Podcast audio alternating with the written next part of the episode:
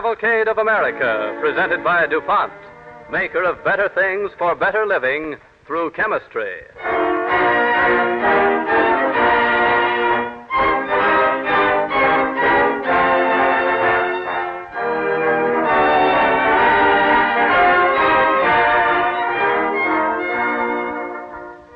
The Cavalcade of America presents Madeleine Carroll, brilliant star of the American screen, in The Heart and the Fountain, an original radio play written by Margaret Riley.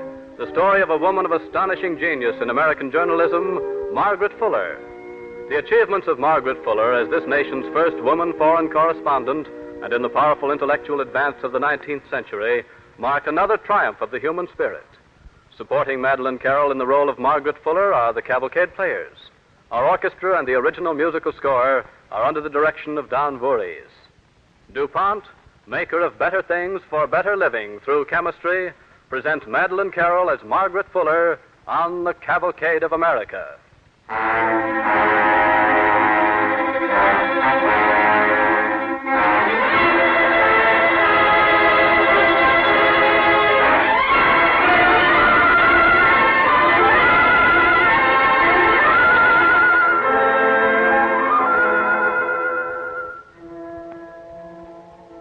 A night in the year 1835 in Groton, Massachusetts. A large house at the top of a hill. In an upstairs bedroom, the light of a lamp falls on the pallid face of a girl murmuring in the illness of fever. No death. Nothing to be afraid of. Wind and sea. Wild sea. Margaret. The sea. Margaret, wake up. Bursting, throbbing. Margaret. Yes. Yes. Why are you shaking me, Doctor? You were dreaming, Margaret. When I sleep, I. I always dream of death. Don't talk, Margaret. Doctor, I want freedom. I want my life to be my own, to think and write what I believe. I must leave here and go to Boston. You'll get over that idea, Margaret, I know. I've seen many, many women like you who wanted to make over the world. They all married and had children. That's where you'll find your happiness, Margaret. No, Doctor, you're wrong. Someday you'll understand what I mean. Supposing you do go to Boston, you'll be one woman against the world. You can't vote. You can't work like a man. You can't even depend upon other women to understand or help you. I'll have help. Who will help you? Ralph Waldo Emerson. He's very much interested in my writing. I know he'll understand. But Emerson is not enough. The world won't accept women writers, no matter how good they are. I believe they will. Besides, I must be a part of the work they're doing. They're planning a colony, a farm where they'll all live together, a modern utopia. The greatest men in America, Emerson and Thoreau, Hawthorne and Alcott, all working together to show the world how to live. That's where I must be.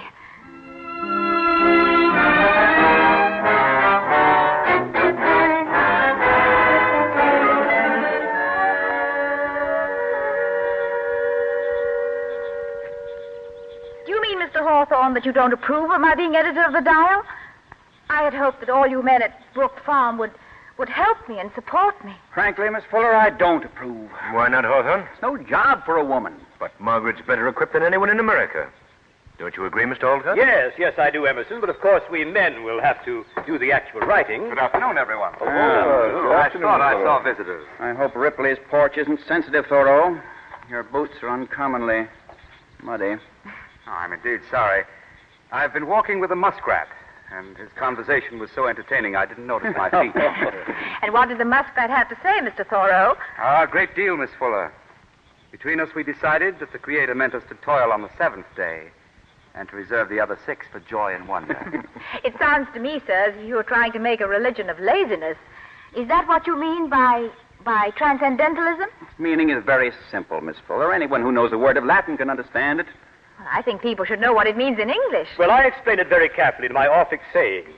We're going to climb beyond the present conditions of life to something better. But the word itself is so vague. I think somebody should explain it. Everyone in the country is talking about what you're doing here at Brook Farm, but no two people seem to agree on what it is. The explanation is before you, Miss Fuller. This is the kind of social and economic reorganization the world needs. I don't agree with you, Ripley. Brook Farm is trying to establish a new philosophy, a better way of thinking. Now, just a minute, Emerson. You're forgetting this is an artistic experiment to create a truly American literature. I wish you would all read my Orphic sayings, then you'd know this is a religious problem. Pardon me, gentlemen, but our purpose here is to live according to the laws of nature. Oh, no, Thoreau. We're here to reorganize society. But nature is the answer. I to... tell you, from an artistic standpoint, You must consider religion first. As I explained it in my Orphic Well, sayings. but please, Gentlemen, we might- gentlemen, I'm completely confused. You say you want to help humanity.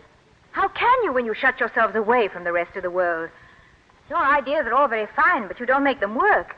If you really want to help people, you must go out and live with them.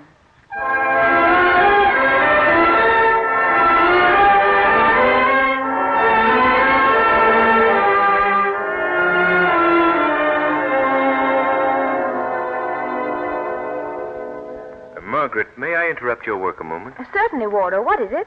Horace Greeley has come up to Boston to see me. About you. Uh, Horace Greeley? Me? Yes? He asks that we release you from the dial so that you can become literary critic for the New York Tribune. The Tribune. I can't believe it. Well, it's true, my dear.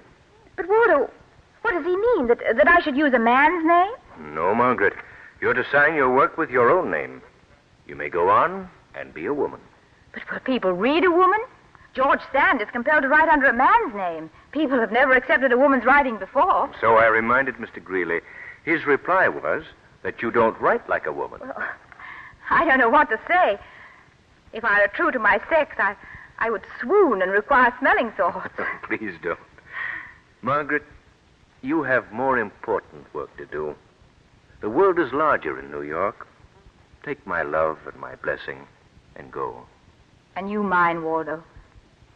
This is like the moment in a play when, when words become futile, when only silence can speak what is in the heart.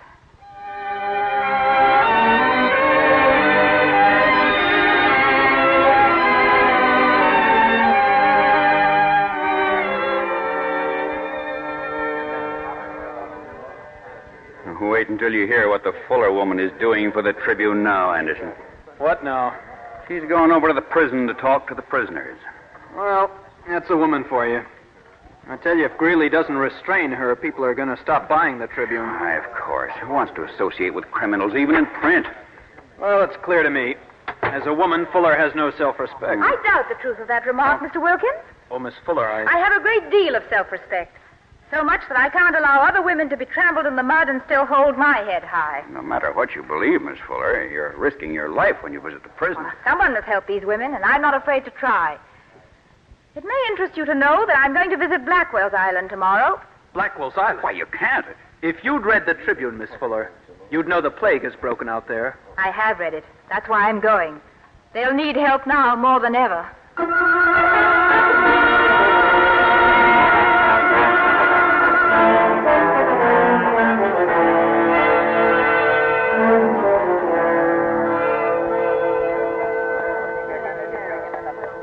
Miss Fuller. Here's a cell where both prisoners don't have the plague. You. You mean you don't segregate them, matron?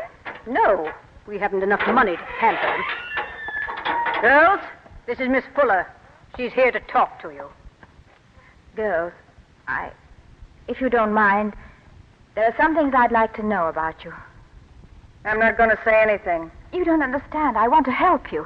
What can you do? If you'll only tell me, I. All you'll hear from me is this I killed a man. How and why is my own business. Be careful, young lady. You'll go back to solitary confinement. If you want to, Miss Fuller, you can try talking to the other one. Molly, pay attention. Tell me, Molly. Do you have a husband and children? Yeah. Well, where are they? Well, I don't know. But don't you ever hear from your husband? No. No, he left me. He didn't like the baby. Hasn't anyone tried to find him for you? No. But that's appalling. It's cruel. Who else thinks so? Mind your tongue, you. Please. Tell me, Molly, what brought you here? Stealing? But wasn't there any other way? No. I tried begging. What happened to your baby? I don't know. I don't know where he is. He was a pretty baby. I'm sorry, Molly. That's all we have time for, Miss Fuller. You'll have to stop. Very well. Thank you, girls. I hope there's something that Come, I... Miss Fuller. Well, young woman, now you know what these creatures are like. They don't want help. What else can you expect, matron? How can they recognize kindness when they've never known it? I won't stop until every one of these women gets a chance to live like a human being. You'd better stay away from us, Miss Fuller. This is no place for a woman. Matron, for the first time, I agree with you. It's no place for anybody.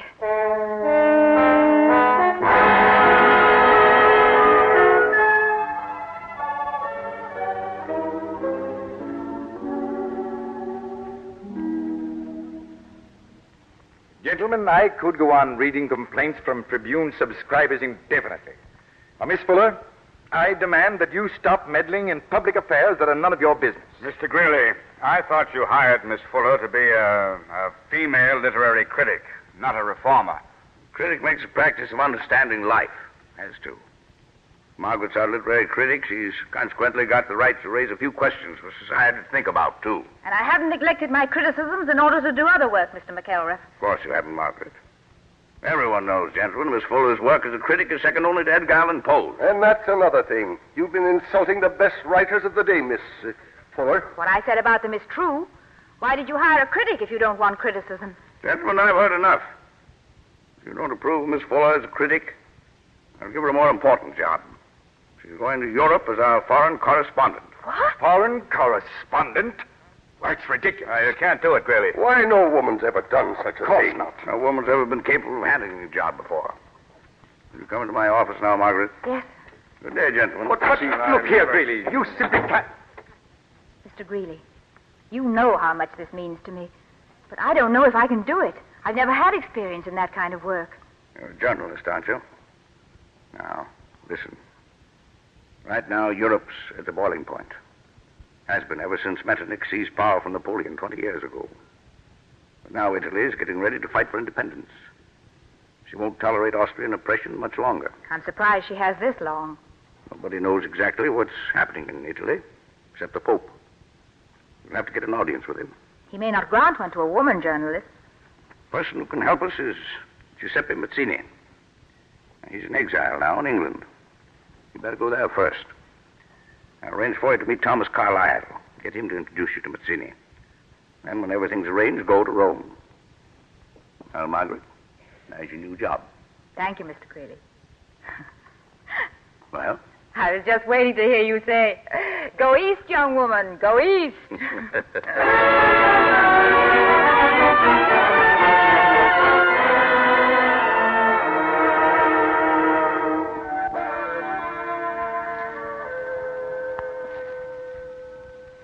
tell you, Mazzini, your ideas are imbecilic. Please, please, Mr. Carlyle, if you would shout a little less, man, you rattle the dishes. I'm sorry, Mrs. Carlyle, indeed I am, but I cannot listen to this foolishness from, from Mazzini and Miss Fuller. The divine right to liberty. Liberty to die by starvation is not divine. You do not know what it means, Carlyle, to send your friends to the scaffold in pursuit of liberty. I have done that. I have watched them die. These are only opinions to you, but to me they're life and death. And now you're being sentimental, Mazzini. Like a woman, like Miss Fuller. I tell you, I won't put my pen to paper for such fally, falladiddle. If you won't, Mr. Carlyle, I will. Don't you see what Italy is doing? She's not just fighting to rid herself of Austrian tyranny, but for the freedom of the world. And I want to be a part of that fight. Oh, you will help us, Signorina. You will write for us in the American newspapers. I will, Signor, gladly. I will do anything to rid the world of tyrants. Miss Fuller, you don't know the difference between strength and tyranny. I do, Mr. Carlyle.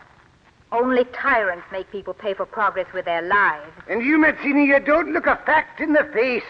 You can't fight until you're prepared. We will be prepared, Carlyle.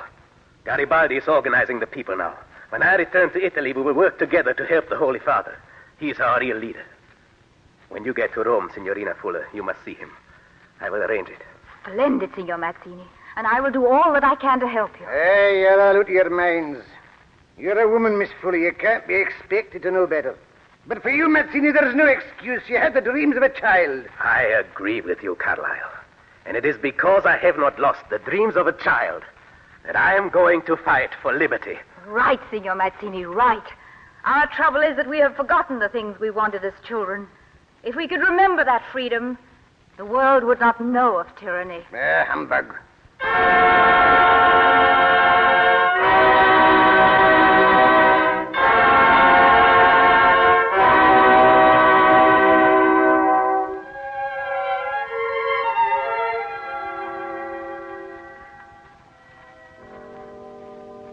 Signorina Fuller, I present the Marchese Giovanni Dorsey. Marchese. I am charmed, Signorina. The Signorina has just had an audience with the Holy Father. Uh, do you have time to escort her through the chapels? I should be delighted. Thank you, Signor. And now, good day, Signorina. Good day, Monsignor. Uh, pardon, Signorina, I have not heard your name. Your eyes. I was looking in your eyes. And the Monsignor speaks English so well. Ah, but, Signorina, no language can say what eyes can say.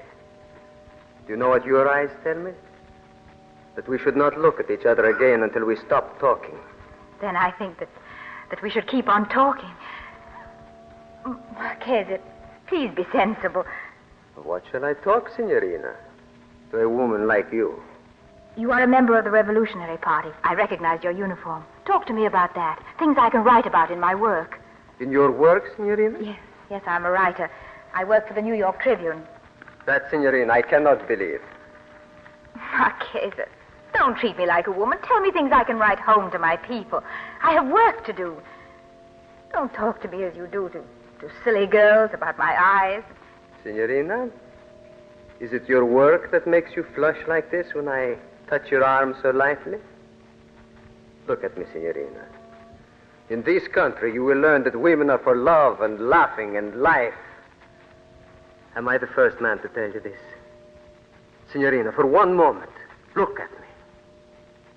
Yes, I will look at you. But I will remember that all my life I have worked, without thought of happiness, for the things I believe. This is a dangerous time in Rome, Marchese, and you choose our little time together for, for love making. Is that not work for a woman, Signorina? To make one man happy? You being the man, I suppose. Why are you laughing? I had forgot, Signorina. I do not yet know your name.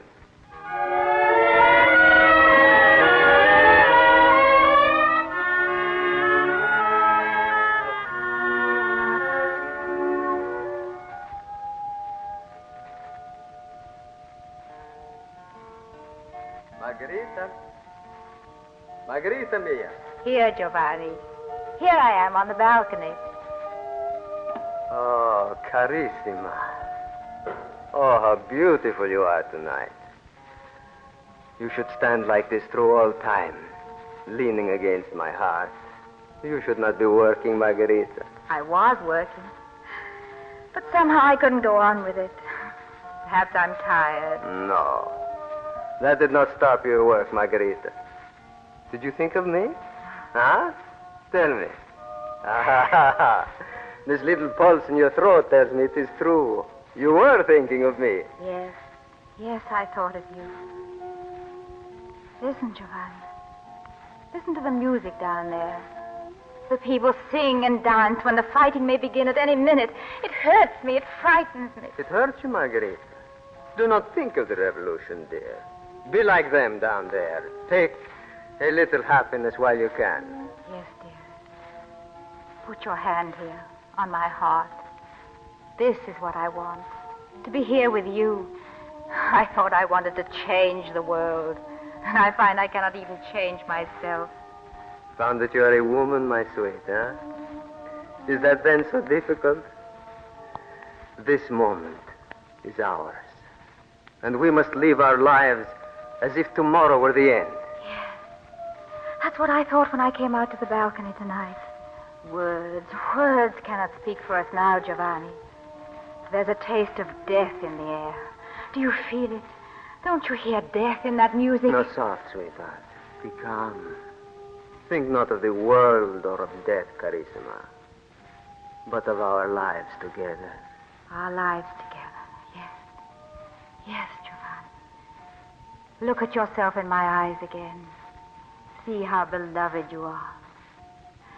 Here I am, all the way across the world to be a mirror for your love. How strange it is Yes, amore?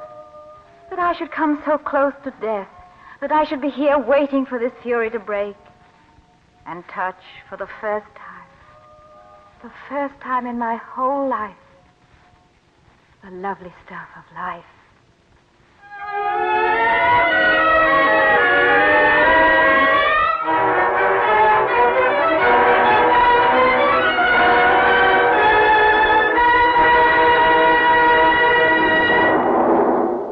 Hospital in Rome, a night in May 1850.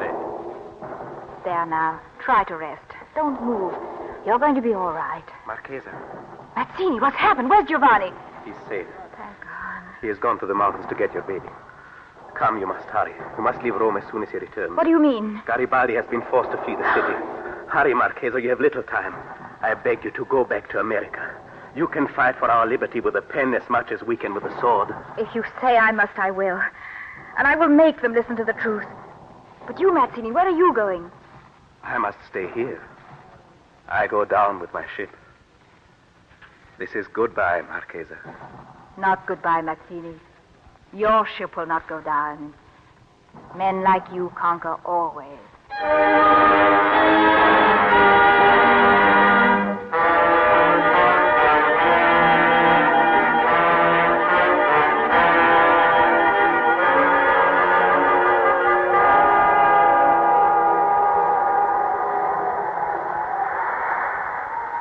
Margarita? Oh, Giovanni, you startled me. Oh, your hands are cold, Margarita. Is anything wrong, dear? No, no.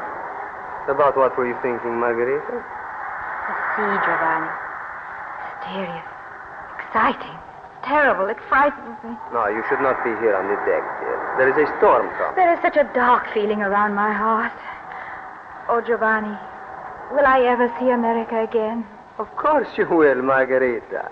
You have the nerves from worry about the baby, that is all. You are tired now.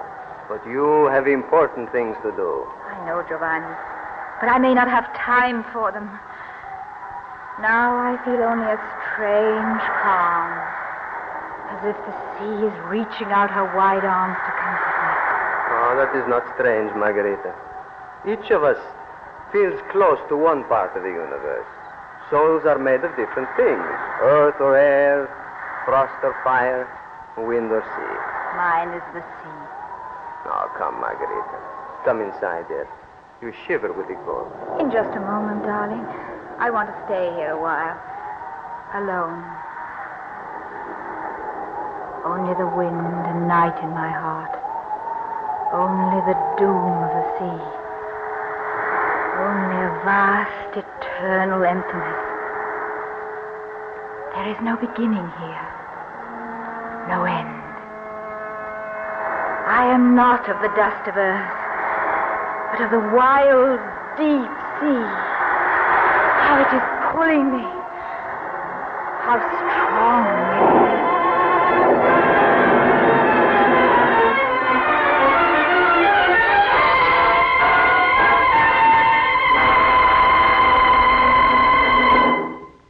Margaret Fuller, lost at sea. Shipwrecked July 19, 1850. By birth, a citizen of New England. By profession, an apostle of freedom. By genius, belonging to the world.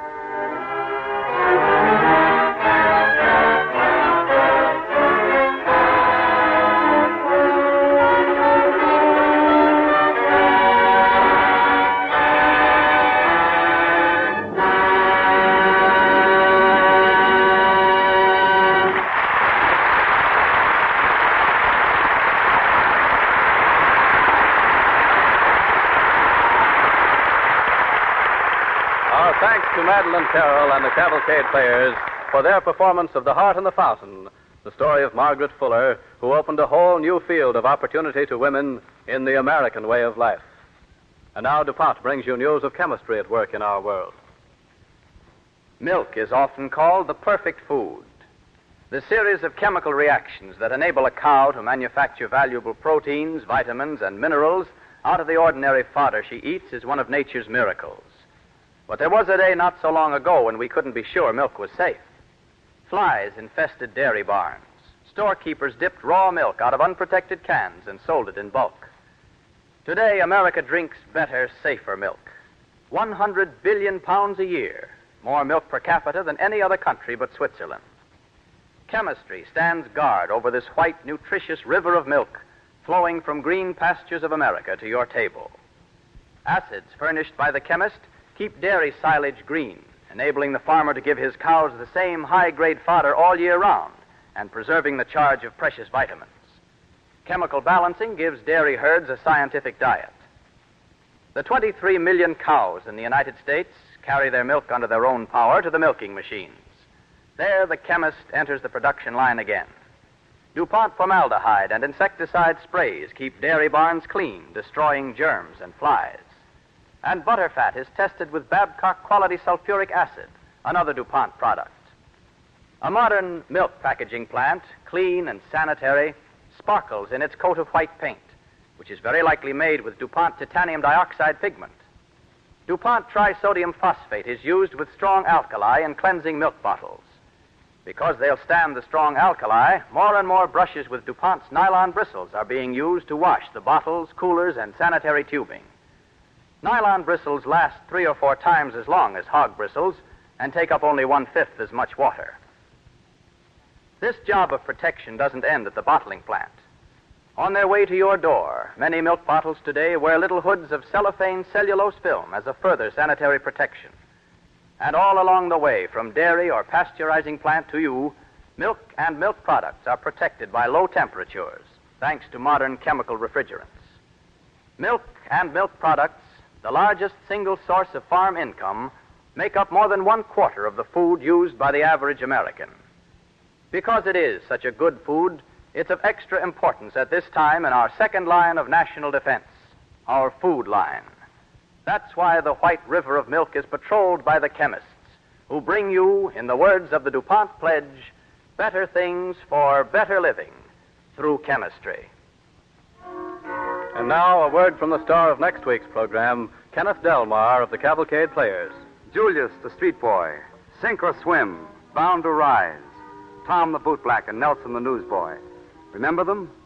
They were written by Horatio Alger, whose life story we dramatize on Cavalcade next week. Alger's dream was to write a great novel. He never did. But what he did write instilled in countless American boys his simple creed the will to succeed. We hope you will join us next week when we present his story on Cavalcade of America.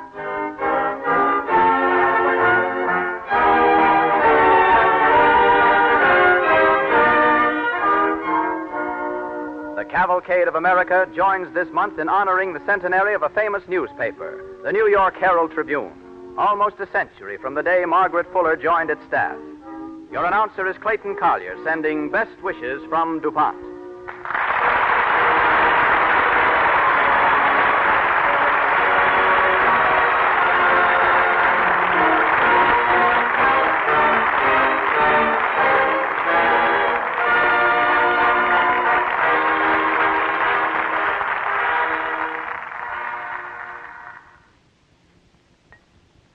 National Broadcasting Company.